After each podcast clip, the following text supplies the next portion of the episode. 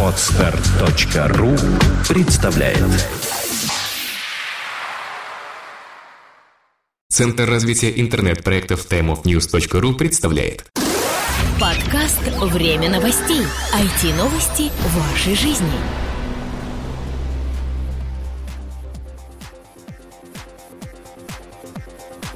Всем привет, 122 выпуск новостного подкаста «Время новостей» в MP3 эфире. Мы, как и всегда, будем рассказывать о всех самых интересных новостях из мира интернета за эту неделю. У микрофона Влад Филатов и Сергей Болесов. Предлагаю не затягивать, потому что у нас э, помимо основных новостей еще и информация сразу о четырех мероприятиях, которые пройдут в ближайшее время в России.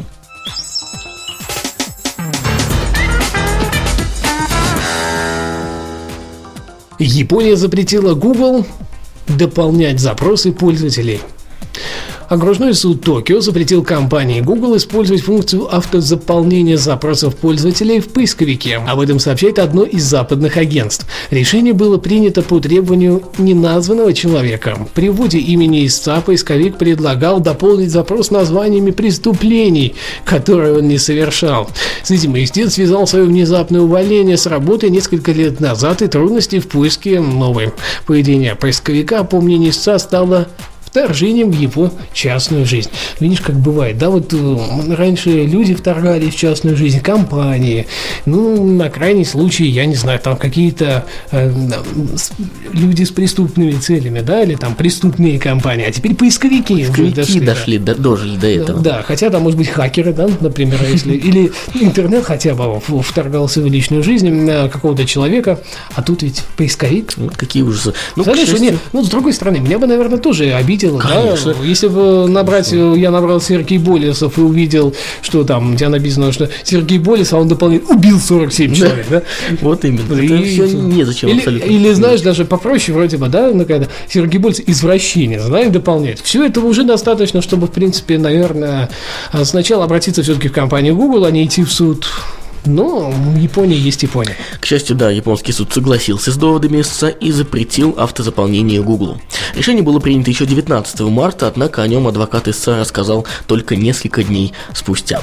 Кстати, сама компания отказалась выполнять требования суда, аргументировав это тем, что они подчиняются американским законам, а не японским. И поисковый, поисковый гигант указал также, что подсказки формируются автоматически, что они никак не влияют э, на эту систему. И ну, речь о вторжении в частную жизнь идти не может. Ну, хотя бы поправили, да, ведь можно наверняка алгоритм именно конкретно по этому человеку настроить так, чтобы, ну, очистить, например, вот эту вот всю историю ну, с его именем. Мало ли. Уже был подобный прецедент. Э, в конце прошлого года французский суд обязал Google выплатить 50 тысяч евро страховой компании, при вводе названия которой поисковик предлагал подсказку со словом «жулик». Ну, правильно, правильно. PayPal решил работать в России через почту. А, такое интересное сообщение появилось на днях и очень бурно обсуждается в Рунете. Итак, а, платежная система PayPal решила выйти на российский рынок окончательно. И, как пишет коммерсант, а, ее партнером должна стать всеми нами любимая почта России, сотрудничество с которой поможет пользователям выводить средства из аккаунтов платежной системы. В чем же суть? Организация под названием Почта России намерена выпустить специальную предоплаченную карту, которая будет привязана привязываться к, к аккаунту в PayPal. При ее помощи можно будет расплачиваться за получение посылок, покупать различные товары в российских магазинах, а также снимать и средства в банкоматах, как мы в общем, привыкли. Почта России пошла на тренд вот это создание своих карт. Ну, мы знаем, что у Евросети есть кукуруза, у МТС там есть какая-то своя, у Эльдорадо своя, у МВД своя, у Связного есть связной банк на крайняк, и, в общем-то, куча-куча каких еще там компаний предлагают нам э, заполучить вот такую вот банковскую карту карту. Видимо, все здесь приблизительно так же, только тут будет еще и привязка к PayPal фактически чуть ли прям не на автомате. Да. Вот, кстати, эксперты полагают, что э, продажи таких карточек в течение года могут составить до 200 тысяч единиц. Мне кажется, это... А, а мне кажется, как-то преувеличенные данные какие-то, mm. преувеличенные мысли у них по этому может поводу. Все-таки 200 тысяч. Возможно, в дальнейшем мы увидим какие-то еще плюсы, и, может быть, Почта России, наша любимая, как ты сказал, э, будет э, еще более любимой. Во всяком случае, Чтобы не обижать ее, конечно. Во всяком случае, сама э, компания PayPal э, называет российский рынок наиболее интересным из регионов для своей работы. Мы будем надеяться, что они э, будут сотрудничать столько с теми компаниями, которые будут э, отвечать запросам пользователей. Архив Мегаплод предложили раздать пользователям. Хостинговая компания Карпатия пожаловалась суду на высокие расходы на хранение файлов пользователей сервиса Мегаплод и предложила на время восстановить файловый обменник. Об этом сообщает BBC News. Компания рассказала, что с момента закрытия сервиса она потратила на 25-петабайтное хранилище более 500 тысяч долларов и тратит 9 тысяч долларов ежедневно. Ну, в принципе, не маленькие да, такие, нехилые расходы. Деньги, да. Ну, естественно, они предлагают запустить, собственно, сервис на какое-то время снова для того, чтобы пользователи могли скачать свои файлы и их можно было бы удалить. И, соответственно, все расходы срезались бы до минимума. Наверное, стоит напомнить нашим слушателям, что Мегаплод был закрыт еще 19 января этого года, и в конце января появилось сообщение, появились сообщения о том, что предоплаченное время хранения файлов на серверах заканчивается. Данные могли быть и удалены из-за того, что все счета файлообменного сервиса были заморожены. А, естественно, счета заморожены, оплаты нет. Ну, посмотрим, может быть, ситуация разрешится в лучшем, в лучшем виде. Вот странный, да? Вроде бы для следствия нужно, чтобы данные хранились, правильно? Ну, чтобы Да, было как бы, доказательство преступления было. На- Но при этом счета заморозили. Ну, хотя бы вы их заморозили бы частично на оплату тогда э, содержания улик. Ну, я не знаю, если уликой выступает слон, вы что, его кормить не будете? К примеру, или платить за его Или содержание. свидетелем. Да, да, и- или свидетеля особо важного там, да, которого могут убить, вы не будете его вскрывать и содержать Ну, в особой да, безопасности. такая вот тут вот какая-то двоякая, двоякая да, структура. Я, в принципе, не согласен, чтобы его запускать заново. Ну, что-то какая-то бредовая идея со стороны с юридической стороны. Но вот при оплате со счетов, в общем-то, замороженных, ну, коли уж они виновны, так пусть за это и платят. В конце прошлой недели президент Франции Николя Саркози выступил с весьма неоднозначной инициативой. Все мы помним, а, если не помните, я вам сообщу, что а, в конце прошлой недели состоялся захват а, террориста, который обвинялся и обвиняется по сей день в расстреле нескольких человек во Франции Мохаммеда Мера. И в ходе этой спецоперации он был убит. После этой операции сам президент Франции Саркози выступил с заявлением, в ходе которого, в частности, он высказал и мысль о том, что следует наказывать людей, часто посещающих экстремистские сайты. Ну, проще говоря, он пообещал именно наказывать этих самых посетителей экстремистских сайтов. По данным следствия, убитый увлекся идеями джихада, посещая как раз сайты, пропагандирующие терроризм, ненависть и жестокость, а позднее тренировался в лагерях Аль-Каиды и исламских странах. Во время своего выступления Саркози уточнил, что посетителей экстремистских сайтов ждет уголовное преследование. Он отметил, что Франция не потерпит вербовку своих граждан на своей же территории. Мне кажется, знаешь, надо не людей, посещающих подобные ресурсы, наказывать, а сами ресурсы закрывать. Ну, создателей, грубо говоря, наказывать. Тогда уж, если Ну, это при условии, что они находятся на территории Франции. А если Ну, они да. находятся не на территории Франции, извини, можно законодательно заставить всех провайдеров просто закрывать доступ Да. к данным ресурсам, как это делается, например, в России. Правда, нас пытаются искоренять их прям, да не богаты эти сайты. Ну, в крайних случаях они просто закрываются. Но это правильно, потому что, мне кажется, человек, который даже случайно да, туда попал, Вот именно. Например, Видите, у нас такой редирект бывает. Зайдешь на сайт, а тебе там на десяток еще перекидывает, при этом половина порно открылась, а половина Да. вообще непонятного содержания. И это нормально, просто от того, что такая рекламная система установлена на том или ином ресурсе, хотя ты вроде как надеялся, что он положительный э, и честный со стороны заработка. Так что надо наказывать ресурсы и их владельцев, нежели э, людей практически особо ни в чем не повинных. Ну, с другой стороны, если, например, будет доказано, что тот или иной человек периодически посещает этот сайт специально, может быть, какие-то даже материалы оттуда заимствуют для э, темных делишек, тогда, может быть, и можно его наказать как-то. Ну, не всех подряд, Не конечно, всех если подряд, конечно. YouTube улучшит видео с одного клика. Видеохостинг YouTube запустил новый инструмент для быстрого улучшения загружаемых вами видеороликов. Данная возможность будет работать по принципу самого обычного алгоритма, то есть сервис будет искать технические недочеты и определять пути наиболее эффективного их исправления.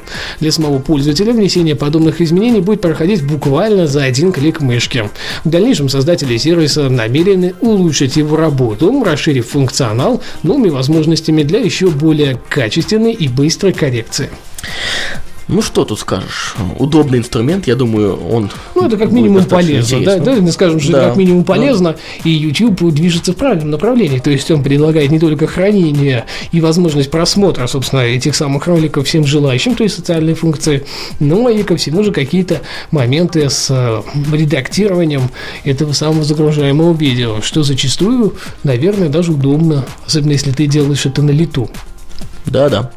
Напомню, что часть новостного блока составлена по материалам э, ресурса лента.ру, ну а теперь мы переходим к нашей рубрике «События недели». Сформирована программа конференции White Nights Mobile Games Conference. А, мы уже несколько выпусков назад сообщали вам, что 14 и 15 июня этого года в Санкт-Петербурге пройдет White Nights Mobile Games Conference, первая и единственная в России международная конференция, посвященная мобильным играм. Так вот, теперь сформирована ее программа. Что же запланировано? Выступления компаний Google, Microsoft, Disney, Flurry Analytics, Big Fish Games, Opera Software и многих-многих других будут представлены кейсы от разработчиков самых хитовых игр.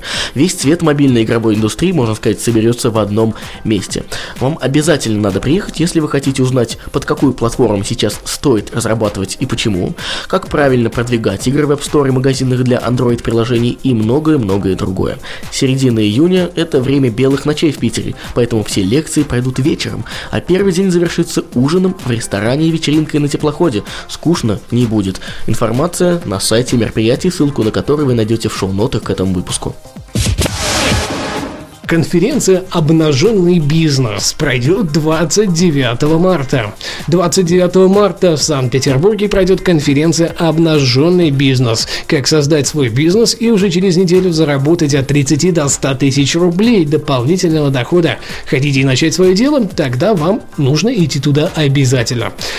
На этой конференции вам расскажут, как легко и просто создать свой инфобизнес в интернете.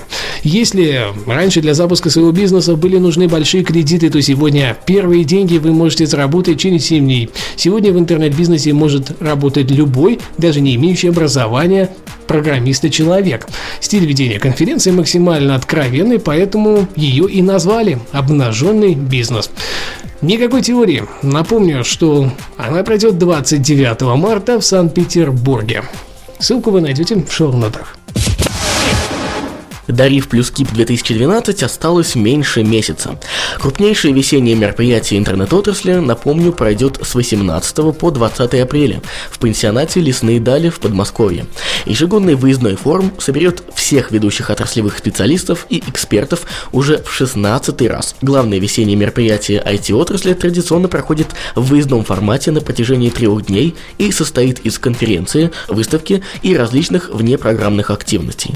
Сейчас в программе программе представлены около 100 секций и круглых столов. В рамках мероприятия участники смогут обсудить все стороны российского интернета. Регистрацию и оплату на Риф плюс Кип можно осуществить на официальном сайте 2012.russianinternetforum.ru Ну, вы, естественно, найдете ее в шоу-нотах. В этом году программный комитет, в состав которого входят ведущие отраслевые эксперты, утвердил размещение докладов и секций в рамках следующих программных блоков. Общая программа, программа 2.0 программа ТОП, партнерские семинары, специальные программы и программа Плюс. В 2011 году за три дня работы в мероприятии приняли участие более 7 тысяч человек из 175 городов России. Форум также привлек иностранных участников из Нидерландов, Канады, Дании, Чехии, США и Великобритании. Увидимся на Риф Плюс Кип. Мы обязательно посетим это мероприятие и привезем вам все данные из первых рук. Кодируй для России, выиграй 500 тысяч рублей. Проект Go2People и Алена Попова объявляют о запуске второго этапа всероссийского конкурса среди разработчиков Code for Russia. На этот раз он пройдет при поддержке аппарата правительства Пермского края. Перед командами участников стоит задача создать социально значимый и эффективный проект, который будет решать проблемы данного региона в сфере электронного правительства. Итак, конкурсантам необходимо разработать мобильное приложение на платформах iOS или Android, с помощью которого жители и гости Перми могли бы ознакомиться с прошлым и современным обликом города, памятниками архитектуры, культуры и любым другим схожим контентом. Подробнее знакомиться с техническим заданием и условиями можно на codeforrussia.ru, а из всех участников конкурса экспертным советом будет определен один победитель в каждой номинации, которому будет вручен денежный приз в размере 500 тысяч рублей. Полмиллиона, представьте, это нехилые деньги, чтобы попробовать. Кодирую для Пермского края проходит с 27 февраля по 15 апреля.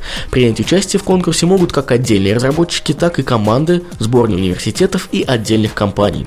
Заявки принимаются на сайте codeforrussia.ru до 31